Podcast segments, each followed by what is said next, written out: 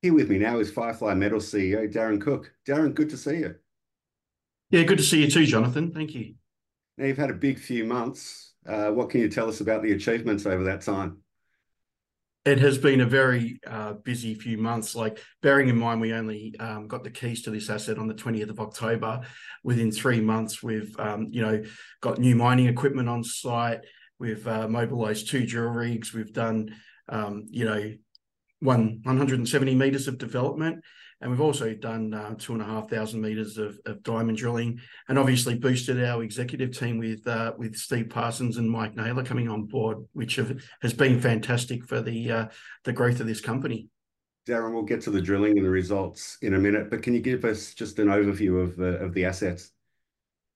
Yeah, look, the, the Green Bay project was uh, a, formerly an operating mine. We've got, um, you know, about two hundred and fifty million dollars worth of uh, infrastructure on site. It's got a mill. We've got access down to nine hundred and fifty meters below surface.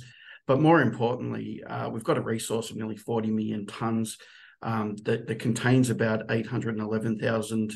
Uh, tons of copper equivalent in it at a grade of just over 2%. So, very high grade resource uh, and still open at depth. So we see the potential for it to grow very rapidly. And look, having that underground access just means that we can grow this resource very quickly. And I do want to talk about that potential in a minute, uh, but uh, let's get on with the drill results from the Green Bay Copper Gold Project. Uh, what, what are the highlights? Yeah, well, look, this is our first drilling that we've done on site since we've uh, we, we got ownership on the 20th of October. And what we were trying to do was prove that this high grade VMS mineralization continued down plunge. And we've successfully done that. Some of the highlights included 46 meters, um, you know, at, at 5.6% copper equivalent. Um, you know, that is, they are world class copper grades, uh, you know, in anyone's language. So, you know, it really proves that we've got um, a lot of potential that extends the main mineralization now um, 350 meters beyond the current workings. Um, and, you know, there's also other lodes in there that are gold rich as well, which is, is really important for the economics. Um, you know, we've got an intersection there of nearly 15 meters um, at 2.6% copper, um, but contains five and a half grams per ton gold. And, uh, you know, not only are we going to grow the copper resource, but we'll also um, grow the gold as well. Yeah, as you said, you're looking at a resource update. Uh, can you give us a, a, bit more detail into that? Yeah, well, look, part of the the growth strategy has been um, to put in an exploration drive to get us in a position to drill out the extensions of the ore body, and that's progressing really well and on plan. Like like I said before, we've done 170 meters to date. Um, we've got new mining equipment on site, and we'll have the rigs turning in there in the next few weeks. So you know that'll really accelerate the the growth. Uh, and we're heading for that resource update in the September quarter. Um, and look, we should be adding another 500 meters of strike to the ore body. Uh, if it continues, we'll test that. So the potential for the growth is is quite high. Yeah, I want to talk about that potential. You you said in the announcement that it's it's it's enormous. So uh, yeah, take take us through what what uh, is your feeling about uh, the drilling and, and the resource moving forward.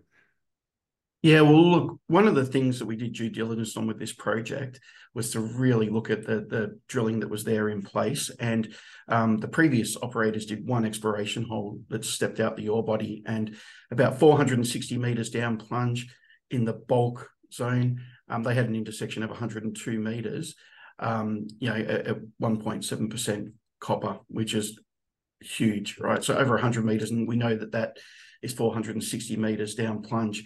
Now that we've got the VMS 350 meters away, we know that the ore body continues. Um, the current resource at, at, Ming is 30 million tons, um, and that's over a strike of about 1.2 kilometers. And we know that the ore body continues for at least another 460 meters. And there's nothing geologically to say that it's going to be cut off. We, you know, so we don't know, we genuinely don't know where the edges of this ore body are. Um, but you know, we're really excited to get this exploration development in and, and drill it out in the next year. Right. So there's drilling to come. There's results to come. Uh, you've achieved so much in the last three months. What are investors looking at the next 12 over the course of 2024? Yeah, well, in the short term, there's going to be a lot of news flow. So we're expecting some results back pretty soon on our first drilling into that bulk uh, lower footwall zone, which contains those broad intersections of, of nearly 2% copper.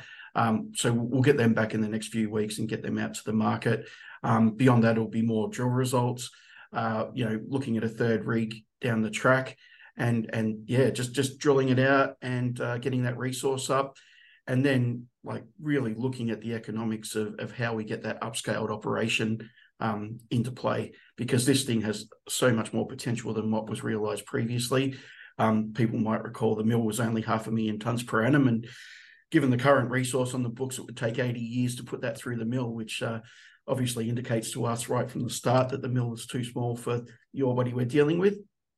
And, uh, you know, we're going to progress it as rapidly as we can. But, you know, rapid resource growth, that's what, what the, the aim is and what investors can expect. Darren, sounds like it's a good year ahead for you. Uh, thanks for your time. Yep. Uh, thanks a lot, Jonathan. Appreciate it.